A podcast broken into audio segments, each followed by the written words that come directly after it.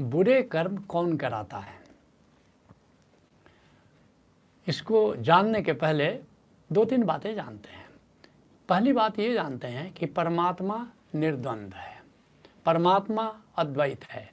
परमात्मा के तल पर कोई द्वंद्व नहीं है। वो एक रस है, जिसके लिए सुंदर दास संत हुए, कहते हैं, कैसा है परमात्मा? रूप नहीं, रेख नहीं, श्वेत नहीं, श्याम जी, उसका कोई रूप नहीं है। उसकी कोई आकृति नहीं है। वो न काला है, न गोरा है। तुम सदा एक रस, राम जी राम जी। वो सदा एक रस है। जैसे हम सुखी होते हैं, दुखी होते हैं। लेकिन नहीं, परमात्मा ऐसा नहीं कि सुखी होता है, दुखी होता है। वो सदा एक रस है। लेकिन जो उसने सृष्टि बनाई है, वह सृष्टि द्वंदात्मक है। एक लीला है, एक खेल है और बिना दो टीम के खेल चलता नहीं। तो सृष्टि को मज़ेदार बनाने के लिए उसने इसे द्वंदात्मक बनाया है। जिसके लिए गोस्वामी तुलसीदास जी कहते हैं, जड़ चेतन गुण दोषमय विश्व किन्न करतार। ये विश्व ने सृष्टि की रचना ऐसे ही की है। कुछ जड़ है, कुछ चेतन है, कुछ शाश्वत है, कुछ क्षणभंगुर है। रात है तो दिन है, सफलता है तो असफलता है, स्तुति है तो निंदा है, मान है तो अपमान है। ऐसा उसने बनाया है और जब ऐसा खेल चल रहा है, हर खेल का नियम होता है। तो इस सृष्टि के, इस खेल के संचालन के लिए उसने कार्मिक नियम की रचना की है। ये खेल का नियम है, जीवन का नियम है, जीवन जीने का नियम है, जीवन की यात्रा का नियम कहो। तो ये नियम क्या है? ये इस नियम का संतों ने नाम दिया है कार्मिक नियम।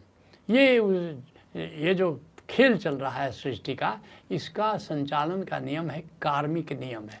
कार्मिक नियम क्या है? कार्मिक नियम के अनुसार हमारे ऋषियों ने कर्मों को तीन प्रकार से विभाजित किया है। पहला है संचित कर्म। संचित कर्म क्या है? कि पूर्व जन्मों से लेकर अब तक जितने भी हमने कर्म किए हैं, उनमें से सभी अनभोगे कर्मों का जो समुच्चय है, अनभोग क्योंकि बहुत सारे कर्म हमने किए और बहुत सारे उसके भोग कर लिए, उसके परिणाम को हमने भोगा।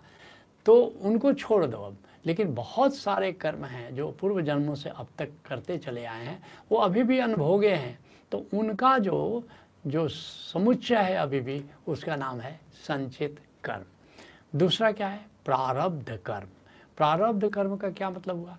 वे कर्म जिनका भोग हमें इसी जन्म में अब भोगना है, निर्धारित है, नियत है, उसका नाम है प्रारब्ध कर्म। और तीसरा क्या है? क्रियमान कर्म। क्रियमान कर्म क्या है?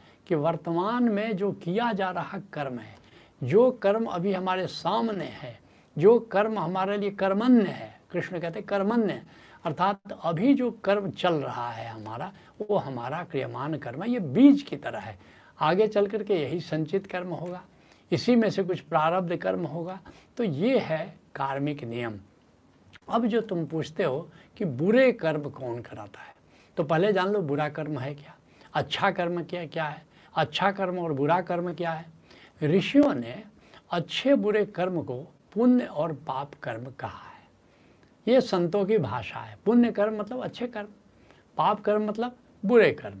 तो व्यास, महर्षि व्यास इसके लिए कहते हैं, अष्टादश पुराणेशु व्यासस्य वचनम द्वयम।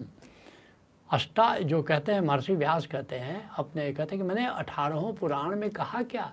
मैंने दो ही बातें कही है। क्या? परोपकाराय पुण्याय।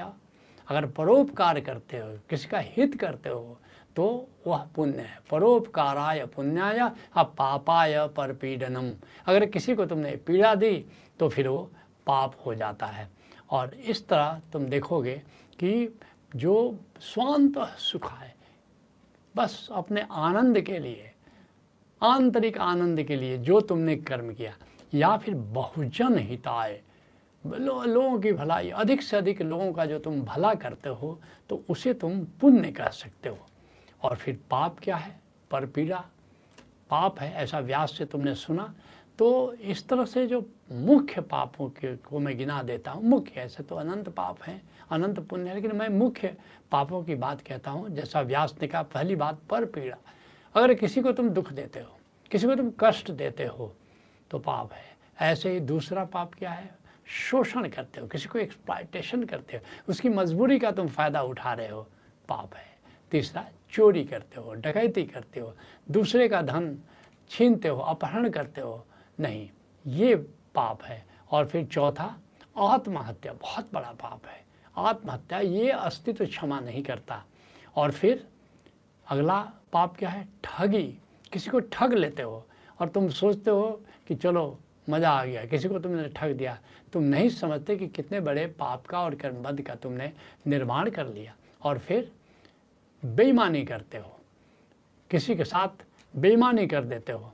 नहीं, ये बहुत बड़ा पाप है। फिर अति संग्रह, तुम्हारा जितना ज़रूरी है, संग्रह करो। साई, इतना दीजिए, जामे कुटुंब समाए मैं भी भूखा ना रहूँ, साध न भूखा जाए। यहाँ तक तो कबीर साहब भी राज़ी हैं। कुछ लोग हैं कि बस संग्रह ही किए चले जाते हैं, संग्रह ही किए चले जाते हैं। फिर अगला, जब तुम किसी को सताते हो सताते हो तो ये पाप है। कहते हैं, तुलसीदास जी कहते हैं, तुलसी हाय गरीब की कबहू न निष्फल जाए। मरी खाल की श्वास सो लौह भस्म हो जाए। जैसे देखते हो कि खाल से वो भट्टी पुराने ज़माने लोहार बनाते थे तो कैसे लोहा तक उसमें भस्म हो जाता है? तो किसी गरीब को इस तरह सताओ नहीं। और फिर अगला पाप, धोखा। किसी के साथ धोखा मत करो। ये पाप बन जाता है। और फिर जब किसी के साथ हिंसा करते हो, किसी की हत्या करते हो तो ये हिंसा जो तुम करते हो, ये सबसे बड़ा पाप है। बगैर याद रखना, इसमें कुछ अपवाद है। क्या अपवाद है? कि ये जो तुम हिंसा कर रहे हो, अगर ये सत्य के लिए न्याय के लिए, आत्मरक्षा के लिए तुम हिंसा कर रहे हो तो ये पाप नहीं है, बल्कि ये पुण्य बन जाता है। इसलिए हमारा ऋषि कहता है, वैदिक हिंसा हिंसा न भवती। वैदिक ही हिंसा क्या है? वैदिक हिंसा आत्मरक्षा के लिए, सत्य के लिए, न्याय के लिए। ये वैदिक हिंसा है, और ये पाप नहीं है, बल्कि ये पुण्य बन जाता है। और क्या होता है? जैसे सैनिक है हमारे। सैनिकों द्वारा वतन की रक्षा के लिए जो युद्ध किया जाता है, वह पाप नहीं है, बल्कि पुण्य है। क्योंकि आत्मरक्षा के लिए, देश की रक्षा के लिए, देश के मंगल के लिए वे युद्ध कर रहे हैं। और फिर जीवन रक्षा के लिए, अपने जीवन की रक्षा के लिए, जैसे तुम मच्छर उन्मूलन करते हो, मक्खी उन्मूलन करते हो तो पाप नहीं है। क्योंकि तुम्हारा उद्देश्य मक्खी को सताना नहीं, मच्छर को सताना नहीं, तुम्हारा उद्देश्य आत्मरक्षा है। तो इस बात का खूब ख्याल रखना है इस तरह अगर इस कसौटी पर कसोगे तो भगवान राम ने युद्ध किया, एक विराट युद्ध किया। रावण को मारा, राक्षसों को मारा। इस तरह भगवान कृष्ण ने महाभारत के के युद्ध में उन्होंने भाग लिया और कई राक्षसों को, कई दुष्टों का संहार किया।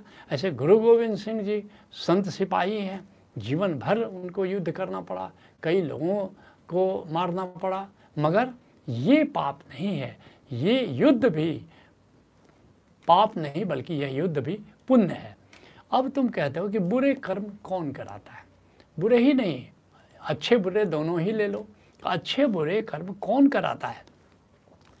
तो मैं कहना चाहूँगा कि ये जो कर्म है अच्छा हो कि बुरा हो, ना तो इसको करने के लिए हम पूरी तरह स्वतंत्र हैं कि हम केवल करते हैं। और नहीं तो ये भी नहीं कह सकते कि पूरी तरह परमात्मा कराता है। हमारा इससे कोई संबंध नहीं है। नहीं ये जो अच्छे बुरे कर्म हैं, उनको करने के लिए कुछ हद तक हम स्वतंत्र हैं। लेकिन कुछ हद तक हम परतंत्र भी हैं। इस बात को ज़रा ठीक से समझो कि जो क्रियमान कर्म है, अभी जो कर्म किया जाने वाला है या कर्म हम कर रहे हैं, ये क्रियमान कर्म हमारी स्वतंत्रता है।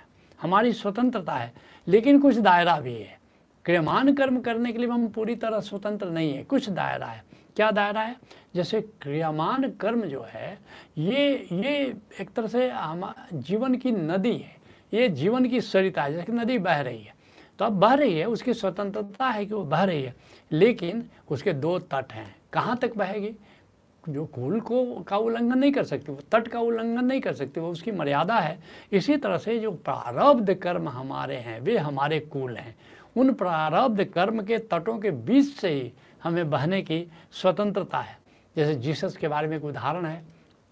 किसी ने पूछा कि कहाँ तक कर्म करते कि हमारी स्वतंत्रता है और कहाँ तक नहीं है? जीसस ने आसपास देखा, एक भेड़ चल रही थी, रस्सी से बंधी थी, खूटे में बंधी थी।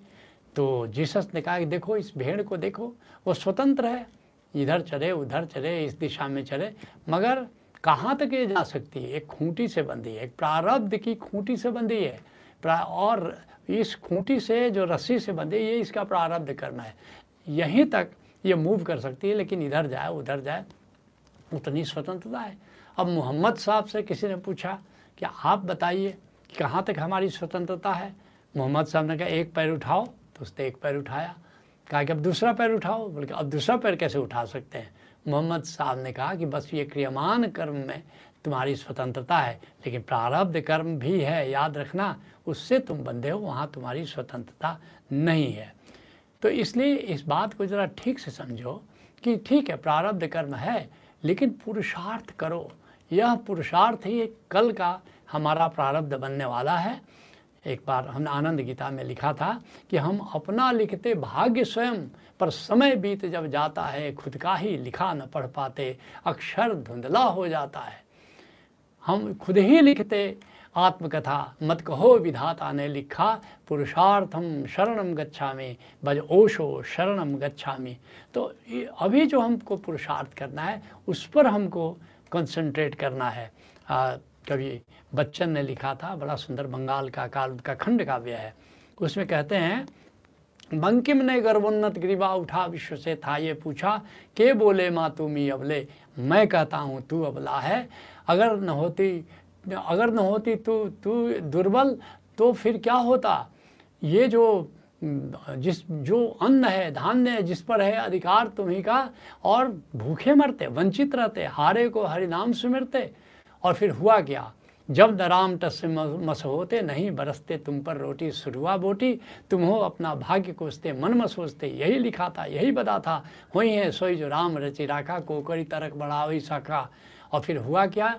जो अंतिम सांसों से रट रट कर तुम जाते मर, लेकिन जीवित रहने पर भी कब तुम थे पशुओं से बेहतर? पश्चिम की है एक कहावत, इसको सीखो, इसको घोखो। वही है God helps those who help them Ram सहायक उनके होते, जो अपने हैं स्वयं सहायक। इस सूत्र को ठीक से पकड़ो कि जो स्वयं अपनी सहायता करता है, परमात्मा भी उसकी सहायता करता है। तो सारा ज़ोर पुरुषार्थ पर है। जिसके लिए दिनकर कहते हैं, खम ठोक ठेलता है जब नर पर्वत के जाते पाँव फिसल, मानव जब ज़ोर लगाता है पत्थर पानी हो जाता है। इसलिए पुरुषार्थ केंद्रित जीवन होना चाहिए। हम अभी जो कर सकते हैं, उसको अवश्य करें। इसलिए उपनिषद का ऋषि कहता है और स्वामी विवेकानंद इसको बहुत बार उद्धृत करते थे। उत्तिष्ठत जागृत प्राप्य वरानिबोधत, उठो, जागो और श्रेष्ठ ज्ञान के लिए पुरुषार्थ करो। आज के सत्संग को हम यही विराम देते हैं। हरिओम तत्सत।